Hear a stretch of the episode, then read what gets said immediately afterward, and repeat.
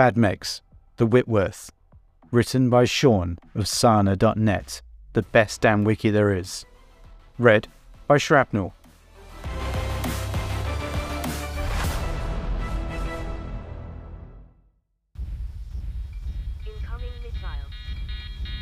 I was just following orders. Long range missiles rained all around Ensign Cora's Whitworth. She'd been dodging fire from the first Arkab Legion for the better part of an hour, pushing her 40 ton mech to its very limits. Actuator warnings had already sounded on at least three separate occasions, but she ignored the blinking lights and blaring sirens. She had to keep moving. A locust danced out of the shadows in front of her, the low flats of the suburban area of green hiding it from her senses.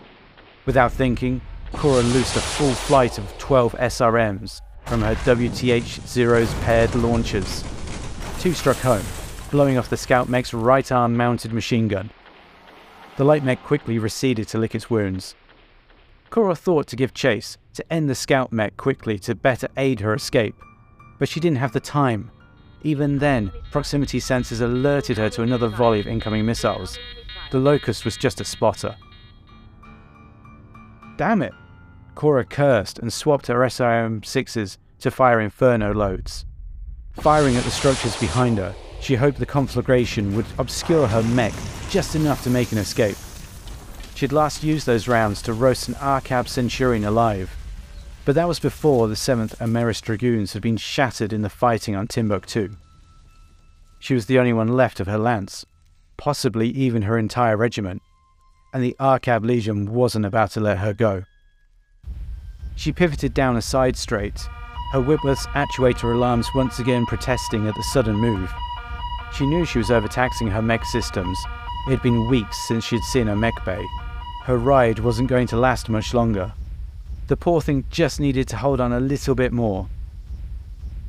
More alarms. Explosions rocked her as several LRMs slammed into her right shoulder, fortuitously knocking her sideways just enough to take her out of the path of a PPC bolt that followed soon after.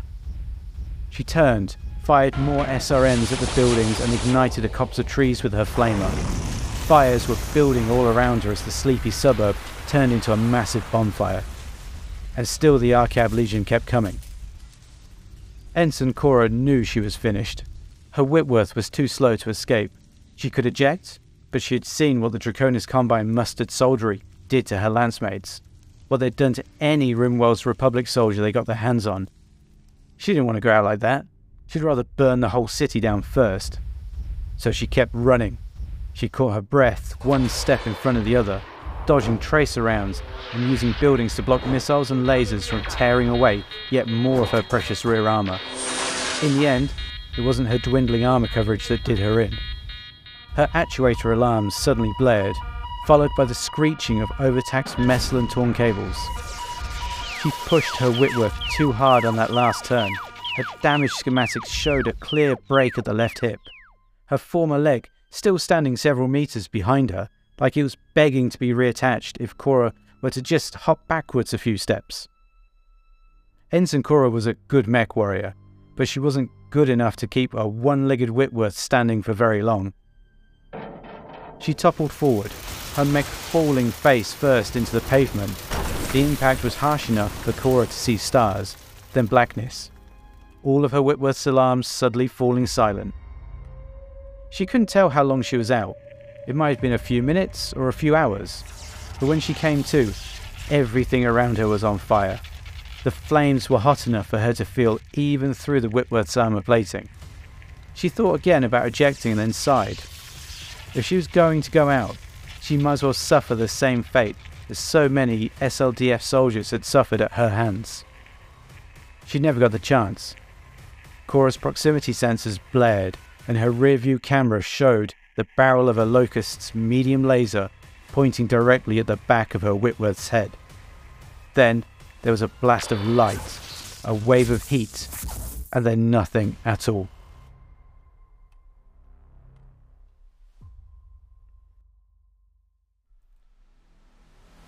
Like many of the Inner Sphere's worst mechs, the Whitworth was first dreamt up as a solution to a problem that never really existed.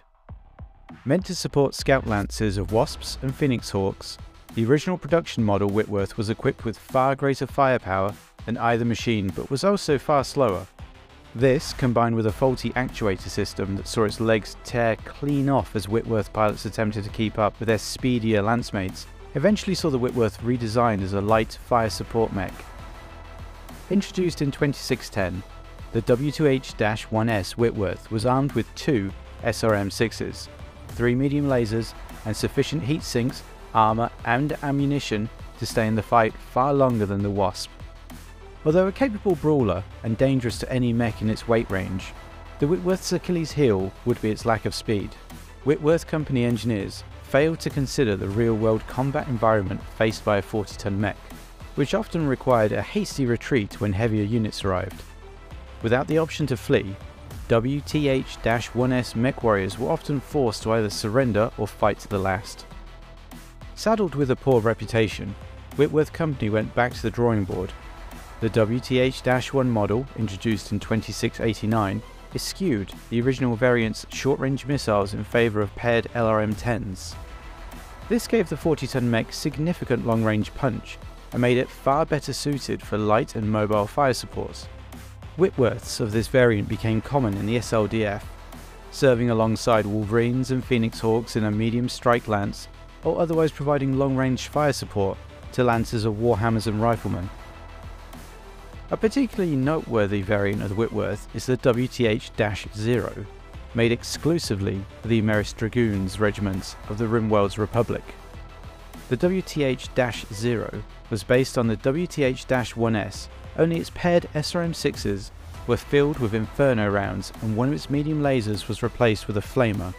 The few WTH-0s built were notorious for their use as terror weapons, being used to flush out dug-in urban positions without a care for the collateral damage the Inferno rounds caused. WTH-0 Whitworths became a special target for vengeful SLDF mech warriors during the Amaris coup, such that no examples survived the Civil War. In fact, relatively few Whitworths survived the succession wars.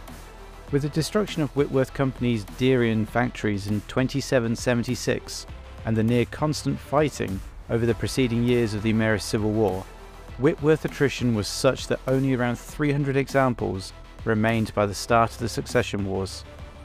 Many more Whitworths were lost in the centuries of warfare that followed, as machines were cannibalized for parts. The Whitworth may have gone extinct were it not for the introduction of Whitworth Specialty Manufacturing, which began producing replacement components exclusively for the Kuritan military. This gave the DCMS the largest active complement of Whitworths by the start of the Fourth Succession War.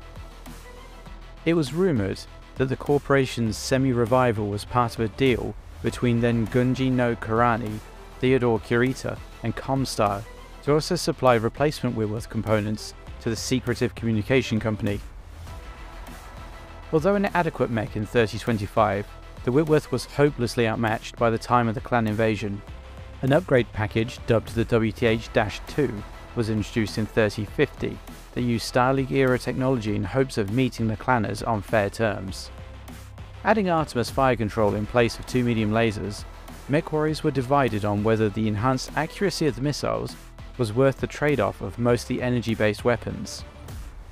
By 3060, most WTH-2s had been decommissioned, sold to mercenary companies and periphery nations, or just scrapped. A far better upgrade of the venerable WTH-1 came in 3068 with the introduction of the WTH-2A.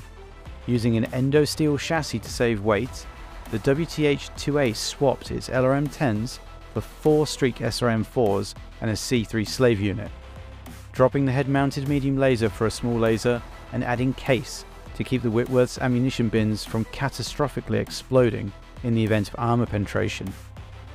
An additional four double heatsinks kept the mech remarkably cool, although the Whitworth's original problem, an anemic engine that provided insufficient running speed, remained an issue. By the Jihad era, all remaining WTH-1s remaining in storage with House Kurita were upgraded to WTH-K standard. The LRM-10s were replaced by two MML-7s, allowing pilots to choose between SRM or LRM ammo bins, depending on the situation. A C3 slave unit linked the Whitworth's targeting computer to its lance mates, and five improved jump jets gave the WTHK the ability to disengage in certain scenarios. The word of Blake Jihad would ultimately prove fatal to the Whitworth, with the fighting on Benjamin damaging the Whitworth specialty manufacturing, and with very few Whitworths left to refit, the mech was replaced in the DCMS by newer, more effective units. Whitworths can still be seen in the outer periphery amongst pirate bands and mercenaries, but no Whitworths have been produced in well over a century. Well, hello everyone, Shrapnel here. If you haven't read the Bad Mech series on Sarna.net, I urge you to head over there now. There's the Mauler, the Clint, the Rifleman, there's a ton of them. Although I disagree with the Mauler because it's an awesome mech, Sean. Come at me. I hope you enjoyed this week's tale. If you did, please give it a thumbs up. If you haven't, subscribe already. Don't forget to mash that notification button to be told when there's new stories coming out. I'm working on them as fast as I can. Hopefully, we'll have more soon. Until then, stay safe, everyone. Bye.